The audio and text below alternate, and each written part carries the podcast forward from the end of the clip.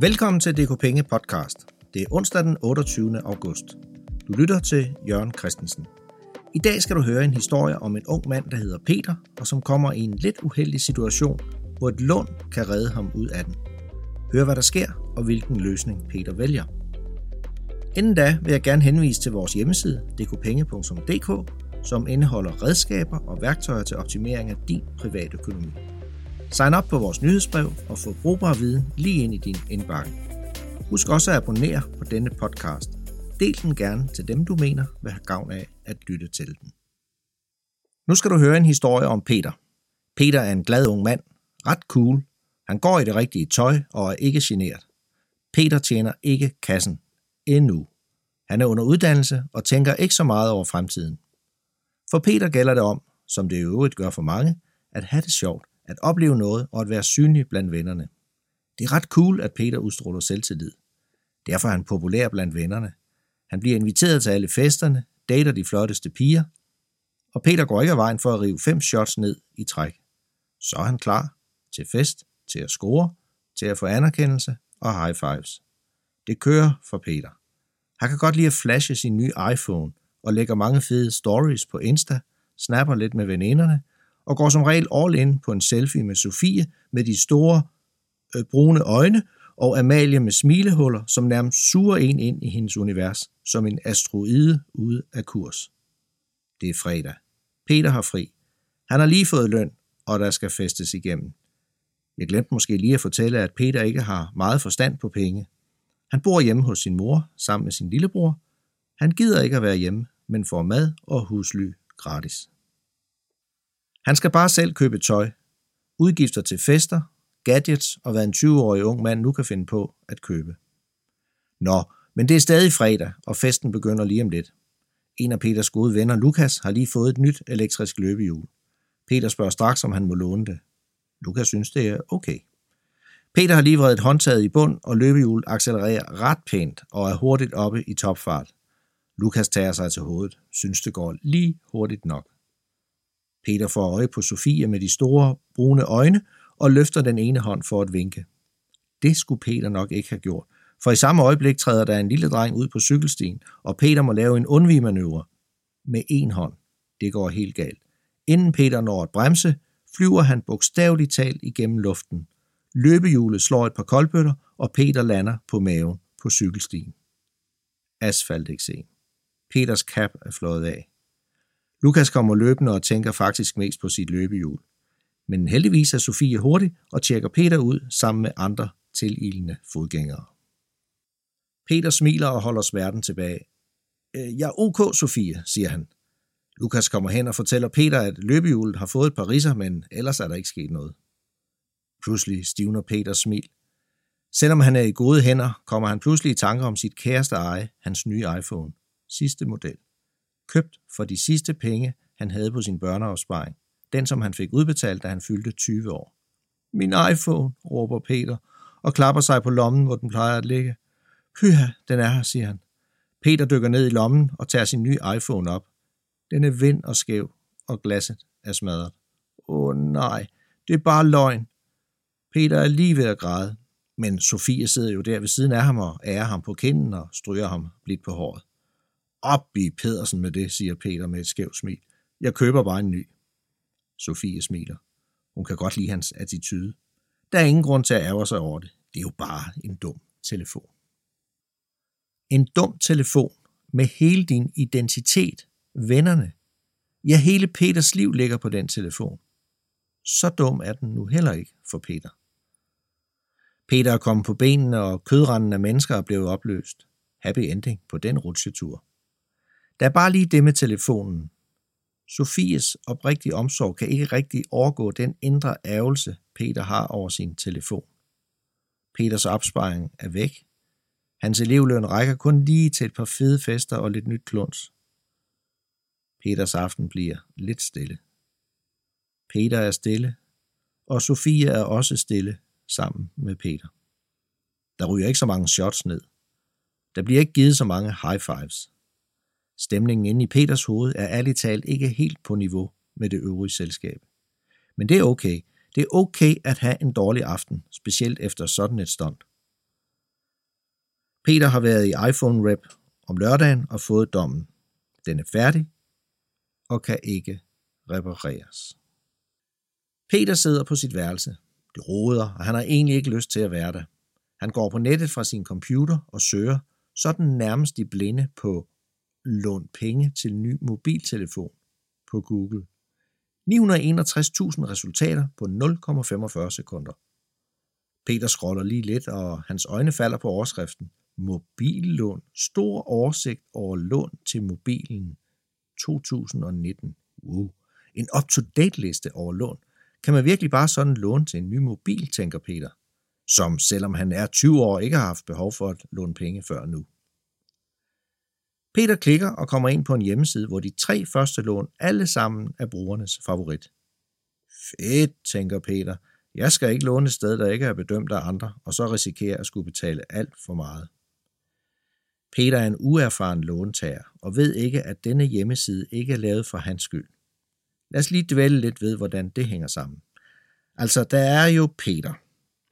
Og så er der ham, der har lavet hjemmesiden, hvor der sammenlignes lån. Og så er der ham eller det firma, som vil låne pengene ud til Peter. Ham, der har lavet hjemmesiden, hvor der sammenlignes lån, tjener penge. Hvor meget afhænger af, hvilket lån Peter vælger. Han tjener nemlig mest på de tre øverste, de mest populære eller favoritlånene. Peter ser faktisk ikke de 20 lån, der vises efter de tre første lån. Ham, der låner pengene ud, tjener også penge. Peter ved ikke, at det er en stor pengemand for Rusland, der står bag firmaet, og at de tjener rigtig mange penge, ikke kun i Danmark. Peter tænker ikke over, at da de to andre i dette trepartsforhold skal tjene penge, så må det jo være ham, der skal betale. Peter finder nemt et lån, så det er fint. Men finder han det bedste og billigste lån? Peter tænker, det må være godt nok. Fem stjerner har de fået i bedømmelse, og dem med fem er de bedste. Det ene af de tre lån skiller sig ud ved, at de har 50% rabat de første 30 dage. Peter har tænkt, at han vil bruge noget af sin løn, som han lige har fået, og så låne resten. Telefonen er dyr. Den koster 10.000 kroner.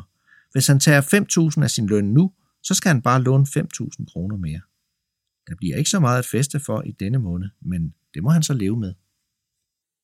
Peter klikker på knappen, hvor der står, tag kviklån nu.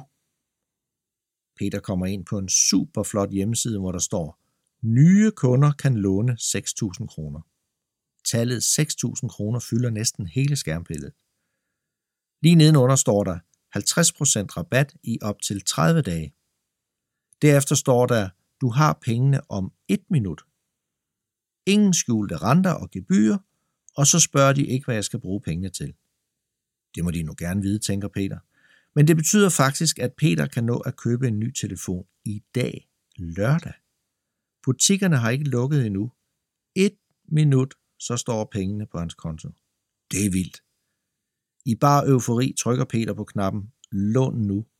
Han tænker, jeg tror, jeg låner 6.000, så skal jeg kun bruge 4.000 af min løn. Så bliver måneden ikke så svær at komme igennem. Peter bliver glad i låget. Fra at stå over for et uoverskueligt problem, står Peter nu med et problem, der er løst med ganske få klik. Peter gør det, han bliver bedt om, og vupti, nu står der 6.000 kroner på hans konto.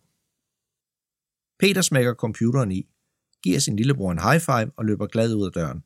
Ned til den nærmeste telebutik og køber en ny iPhone. Samme model, samme farve, samme det hele. Peter kan ikke lade være at tænke på, at for mindre end et døgn siden var der intet sket. Det var altså i går aftes, han skvattede på det åndssvage løbehjul, smadrede sin telefon, og nu står han, dagen efter, med en ny telefon i hånden, som om intet var hent. Var det bare en drøm det hele? Hvor svært kan det lige være? Hvordan kommer det til at gå, Peter? Hvor meget skal han egentlig betale tilbage om 30 dage? Og hvordan får han en kraftig reduceret løn til at slå til den næste måned? Følg med om en uge, så fortsætter vi historien om Peter. Jeg håber, du nød historien om Peter. Vi har en pointe. Der er to ting, vi vil fokusere på, og det ene er selve produktet kviklån, og det andet er de mange sammenligningstjenester, der findes. De hjemmesider, som sammenligner lån. Kan du regne med dem? Kviklån er et meget udskældt produkt. Det går ud over produktet selv, og ikke mindst over de produkter, som kategoriseres som kviklån, men som ikke er det. Hos DK Penge vil vi ikke forholde os til, om lånen skal forbydes, reguleres eller hvad der skal ske. Forbud og reguleringer er et politisk issue, som vi vil afholde os fra at kloge os på. Vi vil derimod gerne endevende produktet, tage det op og se på det, og fortælle dig, hvad det egentlig er, du har med at gøre. Hvis du har brug for en køkkenkniv og går i en butik, der handler med køkkenknive, bliver du vejledt ud fra dine konkrete behov. Skal det være en billig kniv eller en dyr japansk kokkekniv? Er du på jagt efter en ny køkkenkniv, vil du måske også støde på nogen, der mener, at det skal være forbudt at købe en kniv. En kniv kan jo anvendes til andre ting at snitte grøntsager med. En køkkenkniv kan også anvendes til at slå ihjel med. Derfor har politikerne lavet nogle reguleringer i forhold til, hvor stor en kniv du må have på dig og under transport, som adskiller sig fra, hvilke knive du må have hjemme i køkkenskuffen. Der bliver altså taget hensyn til dem, der har lidt svært ved at finde ud af, hvad en køkkenknivs oprindelige formål er. Det samme kunne tænkes vil ske med kviklån. Vores historie med Peter, som er en sand historie baseret på fiktion, skal belyse de situationer, som nogen kommer i på grund af manglende viden, eller fordi de handler i en presset situation. Samtidig medtager vi et element, som mange overser. Det er de sammenligningstjenester, som ved hjælp af manipulering med Googles søgeresultater ligger på side 1 på Google på søgninger om lån. Dagbladet Politikken kører i øjeblikket en kuglegravning af dette problem. Men det gælder om, som i mange af livets ting, at være klædt godt på. Skal du på skiferie, pakker du ikke badeshorts og snorkeludstyr. Nej, du ved, hvad du skal tage med, for at du får et godt udbytte af din skiferie. Det samme gælder, hvis du skal låne penge. Hvis du kender produktet, konsekvenserne og har styr på din egen økonomi, så er det dig, der bestemmer, om du vil købe det eller ej. Du er markedet. Hvis produktet ikke er godt nok, bliver det ikke efterspurgt, og udbyderne vil ændre det eller afskaffe det. DK Penge har udviklet værktøjer til at sammenligne kviklån, forbrugslån og andre lån. Vi skæler ikke til, hvilke lån vi får den højeste henvisningsprovision fra. I øjeblikket arbejder vi på at lave en brugbar sammenligning af kviklån. En sammenligning, som tager alle forhold med og gør lånene sammenlignelige. Så tilmeld dig vores nyhedsbrev på dkpenge.dk og få besked, så snart alle vores værktøjer er på plads og optimeret til ærlig og færre sammenligning af lån. Vi glæder os til at fortælle endnu et afsnit i historien om Peter om en uge. Vi høres ved.